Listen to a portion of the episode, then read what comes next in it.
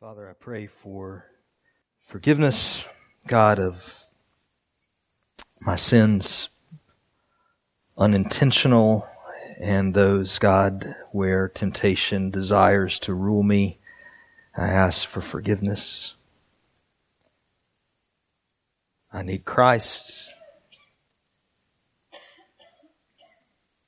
I need His righteousness, also His Spirit, to uphold me. And I ask, God, that you would make all of the meditations of my heart pleasing to you, and that because of that, the words that I speak would also be pleasing to you and helpful to your people. Anoint us in our time in joining our, our hearts in this activity that has spanned countless generations of looking at your word and considering your law to us. In Jesus' name, amen. So as I was getting ready for this week and uh this message, one of the things that kind of kept coming back to me is that I think you and I, most of us in, in the human existence, we find some sense of comfort in things that are familiar and things that don't change.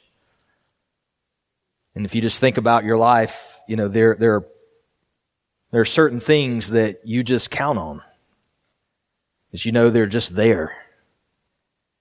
And not only do they warm your heart when you engage them, but they bring back memories. And it might be something as simple as a food dish, and something that maybe you cook special times during the year and it reminds you of years past, or it might be some restaurant that you really enjoy, and every time you go to that restaurant you get the same thing because it's just, there's just a comfort there for you of the familiar. I love the mountains. I've been going to the same little town in the mountains since I was six years old.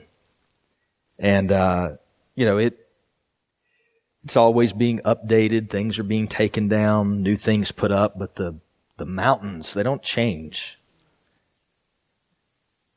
And so when we go there and we, we go down certain roads and we, we do certain attractions and we go to certain spots, like I remember being there with my dad or with my wife when we first got married or with my daughter holding her hand when she was one, looking at the same view.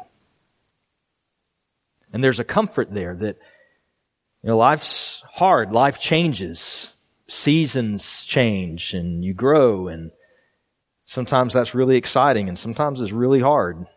There's a comfort for me in going there and just enjoying that, but also remembering all the times that I've been there, and it's it's just there. And I have this in my mind that if the Lord allows, then next year I'll come back, I'll see it again. It's not going to change. There's a comfort there for us. If we are comforted by certain created things that have some sense of permanency to them and some sense of an unchanging character, and that somehow brings to us a natural joy and happiness, how, how much more true should it be that the reality of an unchanging God should comfort our souls? That for our inner person, our, our hearts, our soul that will exist for all of eternity, that there is a God who never changes.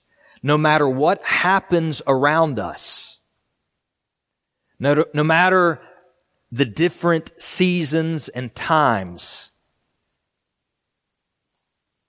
no matter how it may see, seem at, at times to be unstable, and things are crumbling and shifting, that there is a constant, an unchanging God.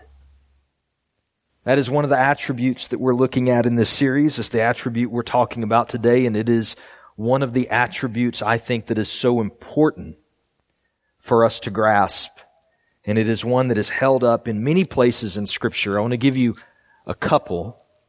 And if you want to turn there, in your Bible or a Bible app you can. We're going to start in Malachi chapter three in the Old Testament. We're going to start there. The prophet Malachi, this is the last prophet that we know of, the last biblical book that was penned for four hundred years. God would be silent until the coming of Christ. Malachi is preaching and he is prophesying at a time where the people of Israel have returned to their land, they've rebuilt their temple, but there's a lot of chaos, there's a lot of problems, there's a lot of dangers. And you get to Malachi chapter two, verse seventeen, you get this message from Malachi to the people that is not extremely encouraging. Malachi says, "You have wearied the Lord. You have wore him out," in effect. And Malachi says, you're going to ask me, well, how, how have we wearied God? And Malachi says, you have wearied him by saying, well, everyone who does evil is good in the sight of the Lord, I guess. He delights in them. In other words, in the midst of their trial and their difficulty and the problems they were going through, it was almost like they were mocking God. I guess God's okay with this. I guess He's fine with these evildoers. I guess they don't bother Him like they do us. And they criticized God. And they questioned Him. Where is the God of justice? In the midst of their instability, in the midst of their chaos, they doubted God. They doubted His goodness. They doubted His justice. And Malachi says, you've wearied God because of that. But jump ahead a little further and look in Malachi three, verse six. And here's God's hope to these people. I, the Lord, do not change. Therefore, you, children of Jacob, are not consumed. God gives them a theological truth and the benefit of it. The truth is, I don't change. And Israel, that's your hope. That is why in the midst of you questioning me and criticizing me, as you see trials and tribulations all around you, that is why I have not consumed you. That is why I have not disciplined you to the point of death, because I don't change. Because I made a covenant with your fathers, and I'm faithful to that covenant, and therefore you live. And then in the very next verse he says, return to me, and I will return to you. He calls them to repentance. It's an Old Testament view of the unchanging nature of God and how that brings hope to our souls.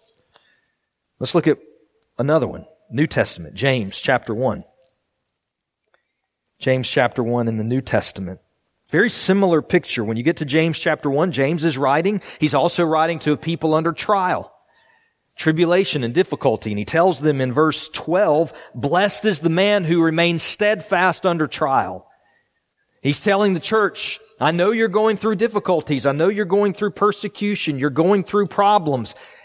The favor of God is upon those of you who keep going in the midst of trials. And not just keep going as in I'm not going to give up in life, but keep going in your faithfulness and your trust to God. God has a special favor upon His people who are going through trials, and they keep looking to Him, and they keep trusting Him, and they keep honoring Him. He says, blessed are you if you do that. In that way, it's actually good for us to go through some trials. Because when we go through some trials and we cling to God and we are faithful, it brings a special blessing into our life that we would not have had if we had not went through that trial faithfully. And that's essentially what James goes on to say. He says, look, when you're, when you're going through difficulties, don't let anyone say, I'm being tempted by God. When you get into the midst of a trial, when you get into the midst of a of a tribulation, a time of tribulation, and you're tempted to sin, And everything in you, you want to give up on God, you want to do the wrong thing, you want to lash out at other people, you want to walk away from holiness. Don't ever say, this is God's fault. Don't ever even let that thought in your mind. If God had not put this on me, then I would not be tempted. James says that's never what God does. He doesn't tempt you. God is doing something good in your life through this trial. Believe that. Keep going. Be faithful in the midst of it. That's what he says in verse sixteen and seventeen. Don't be deceived. Every good gift and every perfect gift is from above, coming down from the Father of lights, with whom there is no variation and there is no shadow due to change. James says, look, in the midst of your trial, just remember God has not changed.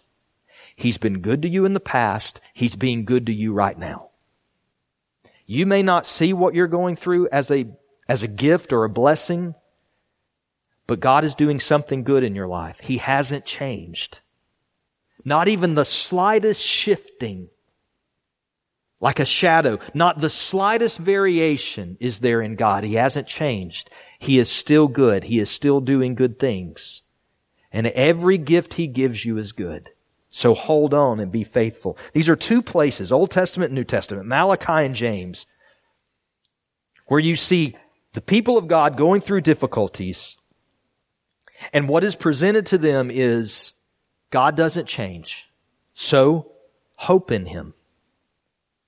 God does not change. Be encouraged. In Malachi, don't criticize. Trust God. Repent of your sins. In James, don't give up. Don't criticize and say, God is tempting you. Keep going. Hold on to Him. He is good. He hasn't changed. The unchanging nature of God is meant to comfort us far more than any created thing ever could. Whatever that thing is that you would run to in your life when you, you just, you're stressed and you're anxious and you feel like everything's closing in and, and you just need some comfort and you go to this thing or this place, it can bring you some sense of joy. But God, the unchanging nature of God in the midst of an unstable life, that is where our hope is supposed to be. That is what is to stir our heart and change us. And I think that's been a big theme this morning. It's like whatever it is that is pressing in on you and whatever it looks like that you want to give up, that you want to, it might be as simple as just saying, I'm just done, God. I'm done loving. I'm done forgiving. I'm done trying. Don't give up. There's a blessing that God gives in the midst of your trial. He is good. That doesn't change. Keep going. Trust Him. If you're a note taker in your worship guide, let's look at this life truth together. This reality of the unchanging nature of God is our source of stability in a world often marked by chaos.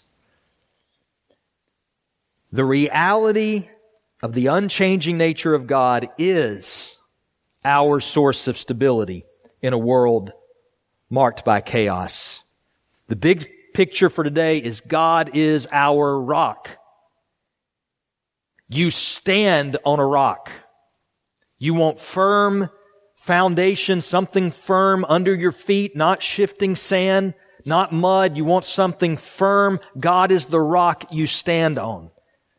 In the midst of a storm, you want to get behind the rock, find shelter in it. Let, let the rock be what protects you in the midst of difficulty. You cling to a rock. The wind is blowing. You want to hold on to it because you know it's not going anywhere. This is a safe structure. God is that for us. He is our rock. When I say that, the unchanging nature of God is our source of stability in a world marked by chaos, that doesn't mean we always look to Him as our source of stability. It means He is. But sometimes, even as a believer, we look elsewhere. When life gets hard and things seem unstable and chaotic and we want peace, we might tend to look somewhere else. And I, I could sit here and I could name all of the false things that we might plant our feet on or hide behind or cling to. But just know, any created thing, even a person, that you look to to try to be your source of stability will ultimately fail. If it's a person, honestly, not only will they likely fail, but you're putting a burden on them they'll never be able to carry. They can't be your stability in everything. Only God can do that. If we don't see God as that, that stability, that, that shelter, that rock to stand on, if we don't see Him like that, we will look to crumbling places to help us in chaos. And then we will be frustrated when it doesn't work out. We will fight and claw to try to keep things the same. We'll want people to stay exactly like they've always been. We'll want situations, relationships to stay just like they've always been. We'll want seasons to stay just like they've always been. We'll cling to them. We won't want to let go of them, even though time is passing for all of us. Because we're desperately looking for stability, and we're looking at it in that source. And the only true stability is God. And if we don't see Him as that, we'll find ourselves bitter when things change, when people change and circumstances change. God is the only true source of stability. When we say that God is unchanging, what do we mean by that? Three Three ways in your notes that I want you to think of God as unchanging. God is unchanging in His attributes. He is unchanging in His purposes. And He is unchanging in His Word. When we say that God is unchanging, it is in His attributes, in His purposes, and in His Word. And I want to give you a brief scripture for each one of those. When it comes to His attributes, I'll point you, there's many places in the Bible, but Psalm one oh two. Verses twenty-seven, that's when you're in your notes, but we can even back up to verse twenty-six. What is unfolded there in Psalm one oh two is the psalmist says, the foundation of the earth and the heavens themselves will eventually wear out, change, and perish. I want you to think about that for a moment. That mountain that I described to you earlier, the Smoky Mountains, is, has, has been there, right? It's been there in, in our minds. It's like, well, that's always going to be there. Generations from now, it'll always be there. One day it will perish. It will change. It will wear out. The stars in the heaven, all of it. One day, every created thing has an end of life. And the psalmist goes on to say, but not you, God. You are the same. And your years never end. There's no ending to you. God does not change in any of His attributes. You can find it throughout Scripture. He is always merciful. He is always good. He is always loving. He is always just. He is the rock. Those things do not change. He is not getting better, and He's not getting worse. He cannot possibly get better than He is. And He will never diminish in any of His attributes. Remember the first sermon in this series, we talked about the supremacy of God and how God stands outside of time. Why do you and I change? Why does the world around us change? Because we live inside of time and time is passing. And we change because we're growing up and we're maturing and we, we're getting more information than we had before. And then we're aging and diminishing. None of those things apply to God. He's not within time. He's not learning new things. He's not maturing. He's not having experiences that He didn't have before that are shaping Him. He's not diminishing in any way. He is perfect, supreme. He's not going to be better because He is absolutely perfect in all of His attributes, and He's not going to diminish. So when we say God is unchanging in His person, God does not change. His mercy towards you, His justice, His goodness, His supremacy, none of it changes. His purposes are unchanging. Isaiah fourteen twenty-four. It's one of the places in the Bible this is spelled out for us.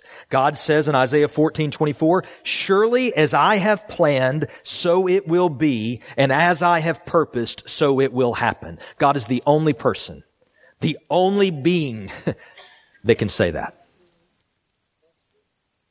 As I have planned, so it will be. As I have purposed, so it will happen. I, t- I told you a couple of weeks ago, the moment you and I make a plan, it's in jeopardy.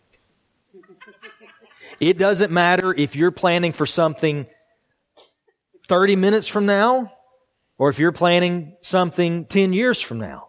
The moment you plan something, those plans are in jeopardy. Not so with God. None of His plans are in jeopardy. None of His purposes. Nothing in all of the universe, on earth or in heaven, no angel, no demon, nothing can thwart God's plans. When you look at the Bible and you see creation, you see Adam and Eve, you see the sin, you see the fall of man, you see wickedness on the earth, you see the flood, you see a renewed creation, you see the calling of Israel, you see the rebellion of Israel, you see the promised land and being scattered from the promised land, you see Jesus on the cross crucified. That was not plan A, B, C, D, E, F. That was not God saying, well, okay, I didn't see that coming. Okay, let me shift here what I'm doing. Let me, let me go a different way at this. Before He ever spoke a word that created light, that, that made the formless earth, that put water and land and creatures on it, before any of that had happened, He had already purposed to send Jesus to reign over the universe and to redeem people who would be with Him forever. It wasn't multiple different purposes and plans. It was what God was doing from the very beginning. In your own life, what God purposes for you, He will do. Can you create a lot of havoc in your life on the way to those things? Absolutely. But what God has purposed for you, it will be done. He will lead you there by your hand, or He'll drag you there kicking and screaming, but you will arrive at His purposes. I love how Tim Keller used to talk about how, you know, one of the one of the cries of the hearts of men is, God, show me your will. And Tim Keller would say, the thing is, you're standing in the middle of it. It's a stream that's carrying you along. God will fulfill His purposes.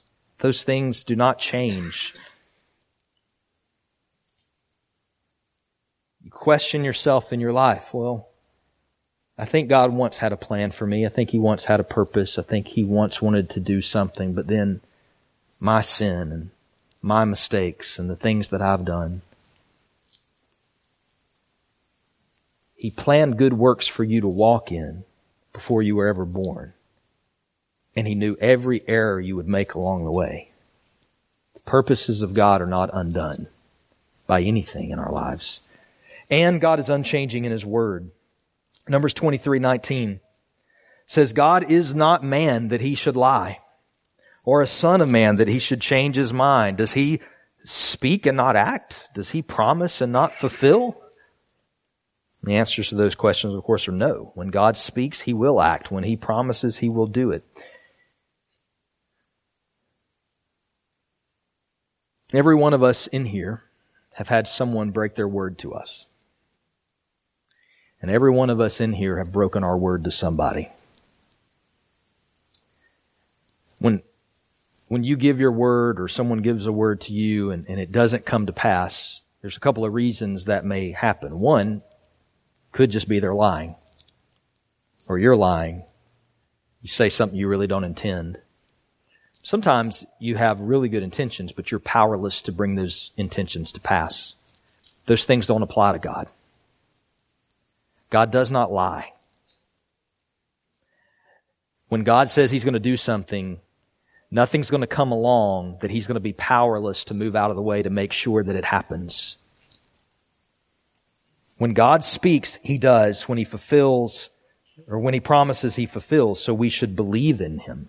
Listen, when, when we when we take this word and we read it, and we take this word in, this is timeless. This is this is eternity. This is the one thing that that will always be true. When we learn this, we are learning something that has existed before the foundations of the earth and that will exist for all of eternity. Because God will fulfill His word. It is true and it is timeless. Now, I want to take a side road for just a moment. It's not too much of a side road because it's connected, but there are some passages in the Bible that you may come to from time to time that challenge this notion just a bit of whether or not God does actually do what He says He will do, and whether or not God truly never changes. Let me give you a couple of those, two of them. One, Genesis six six. You might be familiar with this passage, but in Genesis six six, this is in the time of increased corruption and evil on the earth right before the flood. And in Genesis six, actually beginning in verse five, it says, "The Lord saw the wickedness that was great on the earth, and that every intention of the thoughts of, of the hearts of men was only evil all the time." And in verse six, it says, "The Lord regretted that He made man on the earth, and it grieved Him to His heart." The Lord regretted that He had made man. One more place, keep that in mind, but then Jonah. In the book of Jonah, probably very, very familiar, but in Jonah chapter three, Jonah, the prophet, is told, go to Nineveh. And of course, there's a whole story there because he said no at first. Guess what? God's purposes were going to be done. Jonah went kicking and screaming. He gets to Nineveh, and God says, tell them, in forty days, I overthrow Nineveh. So, Jonah preaches that message. And the people respond in repentance. And in verse ten of Jonah three, it says, when God saw what they did and how they turned from their evil way, God relented of the disaster that He had said He would do, and He did not do it.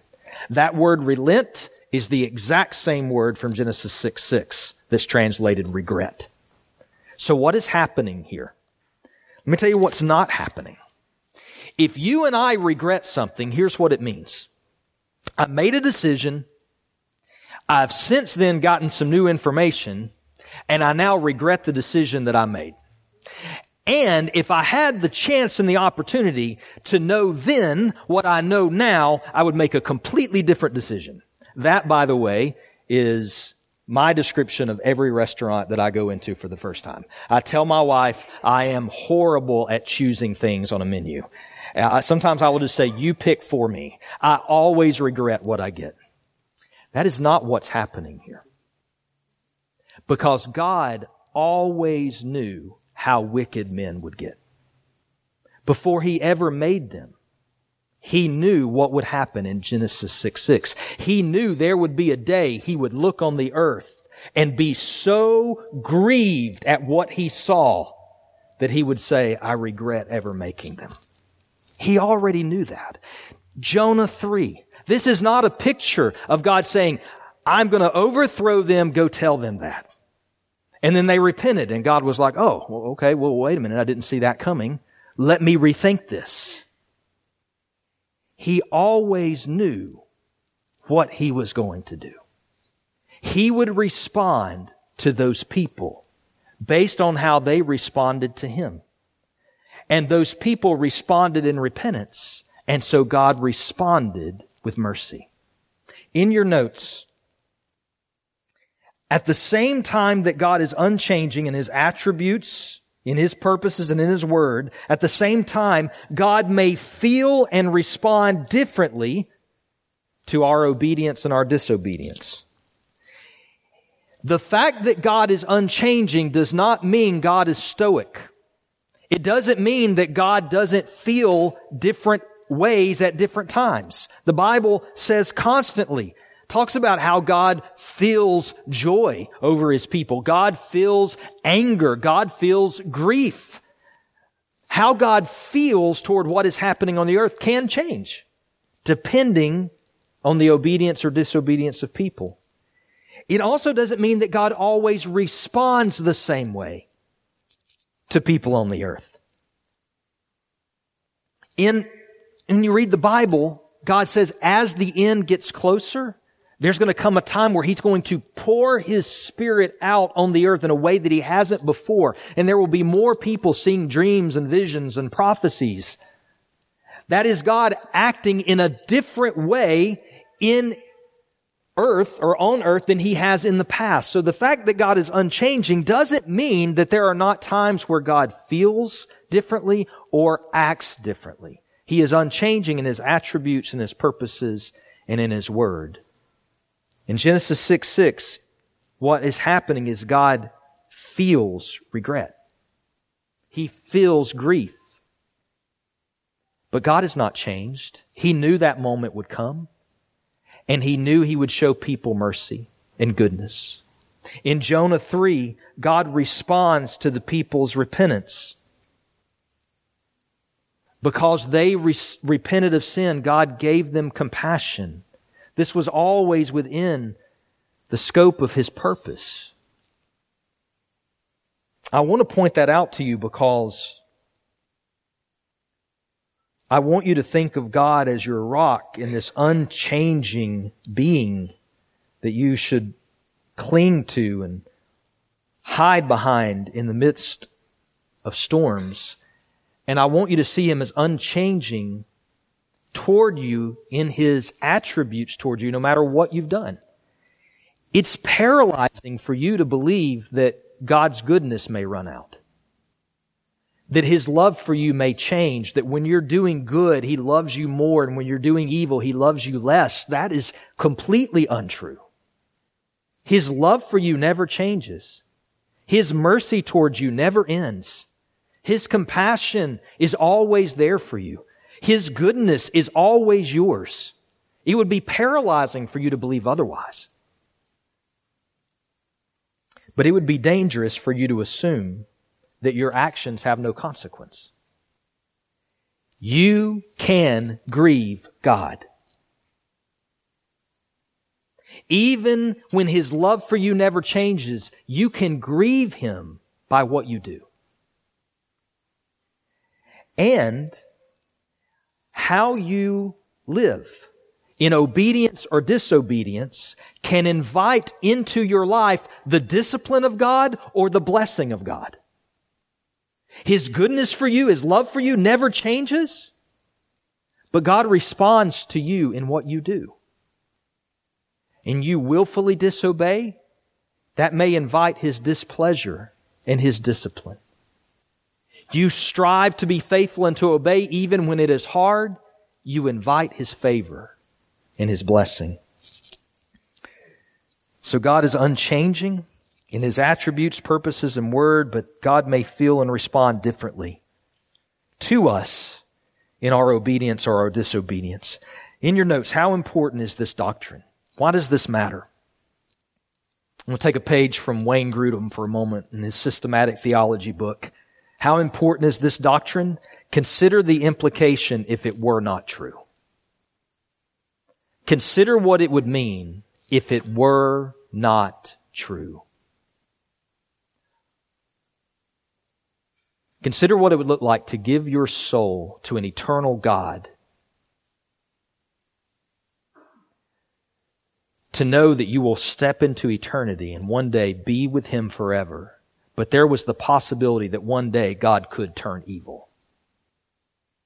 That one day he could decide to not be loving anymore and not be gracious anymore. Where is the hope in that? And is it not a terror-filled idea? Our souls, we entrust our souls, the Bible says, to God.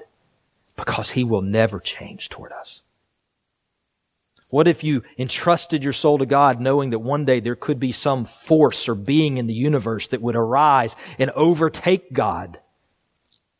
It's impossible. He is unchanging. This is a critically important doctrine for us. And when Mike read the the passage this morning in your in your notes, Deuteronomy chapter thirty-two, it's how God is described. And by the way, almost all of chapter thirty-two and those first four v- verses there, that's a song. And that song was written by God and given to Moses just a few verses earlier in Deuteronomy thirty-one. God said, I'm going to give you a song. I want you to teach it to the people. It's a really long song too.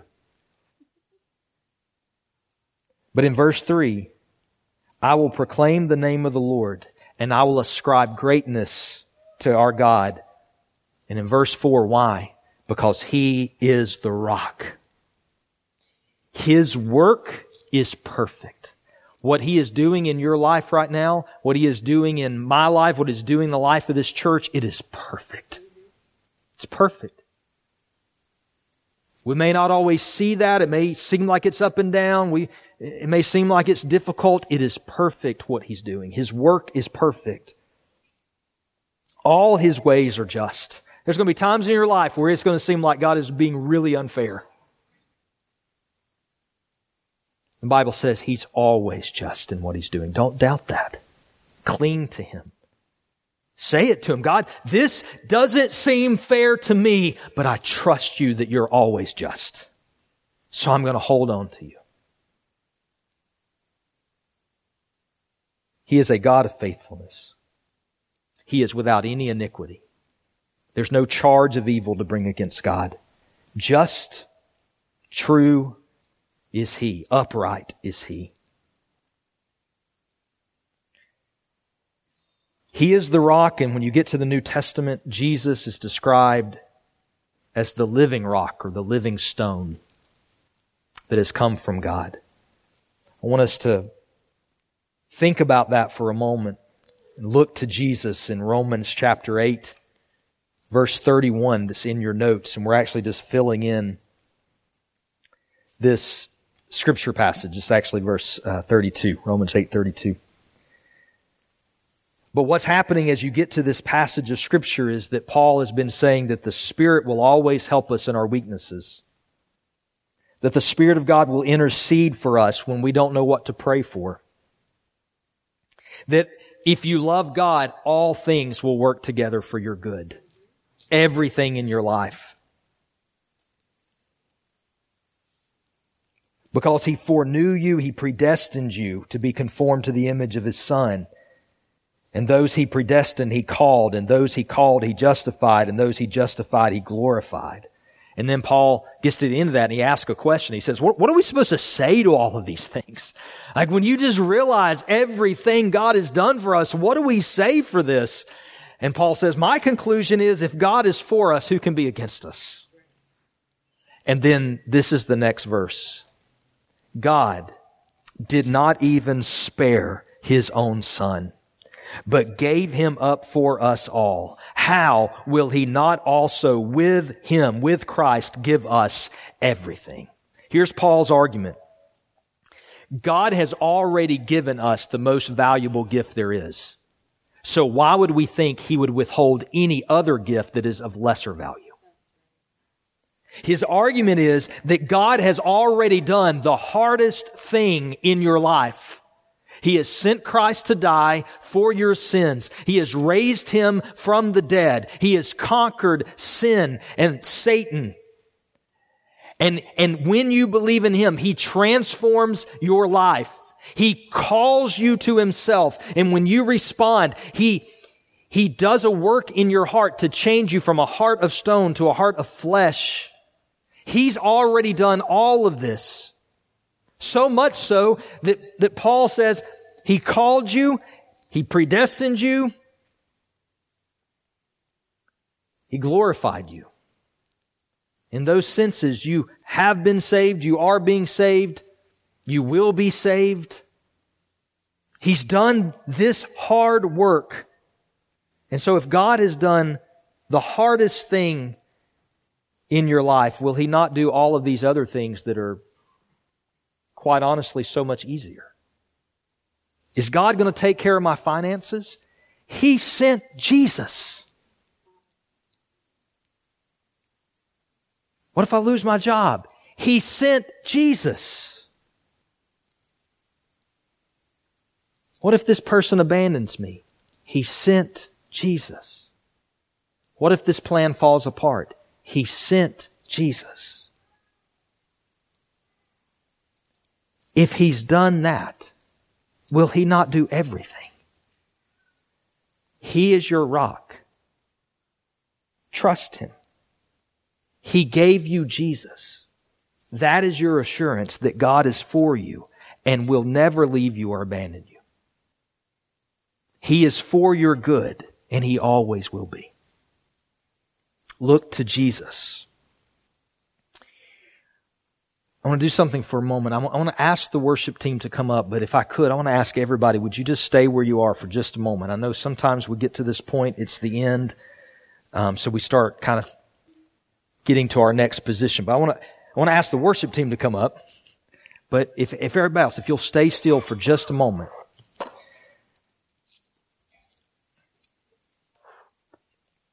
And then you can move around.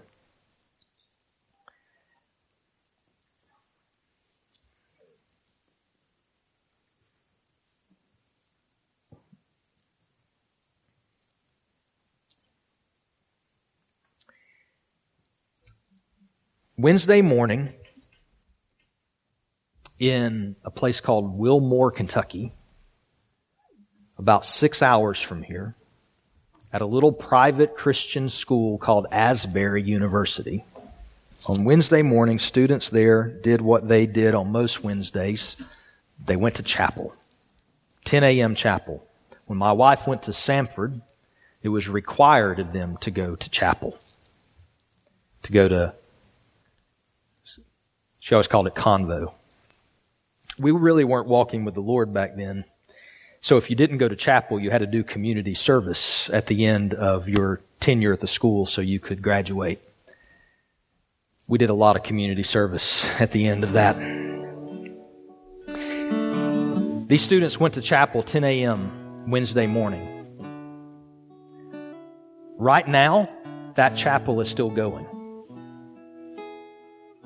When they got to the end of the chapel service, about thirty students stayed. They kept singing. They kept praying. Other students were walking by and they said, "What's going on? Chapel's over." They went in. For over a hundred hours, there has been continuous worship in that chapel. Testimonies, confession of sin, the speaking of God's word. Right now, as we talk, they are still worshiping, and they have been nonstop since Wednesday morning. There are people driving from other states to go there. The dean of the college estimated at least a thousand people he had met that have come from different locations and states to go to this chapel where this worship is happening. I was texting with Chase Thompson last night, our former pastor. If you know Chase, this won't surprise you. He was contemplating buying a ticket to go, to fly to Kentucky to go to this service.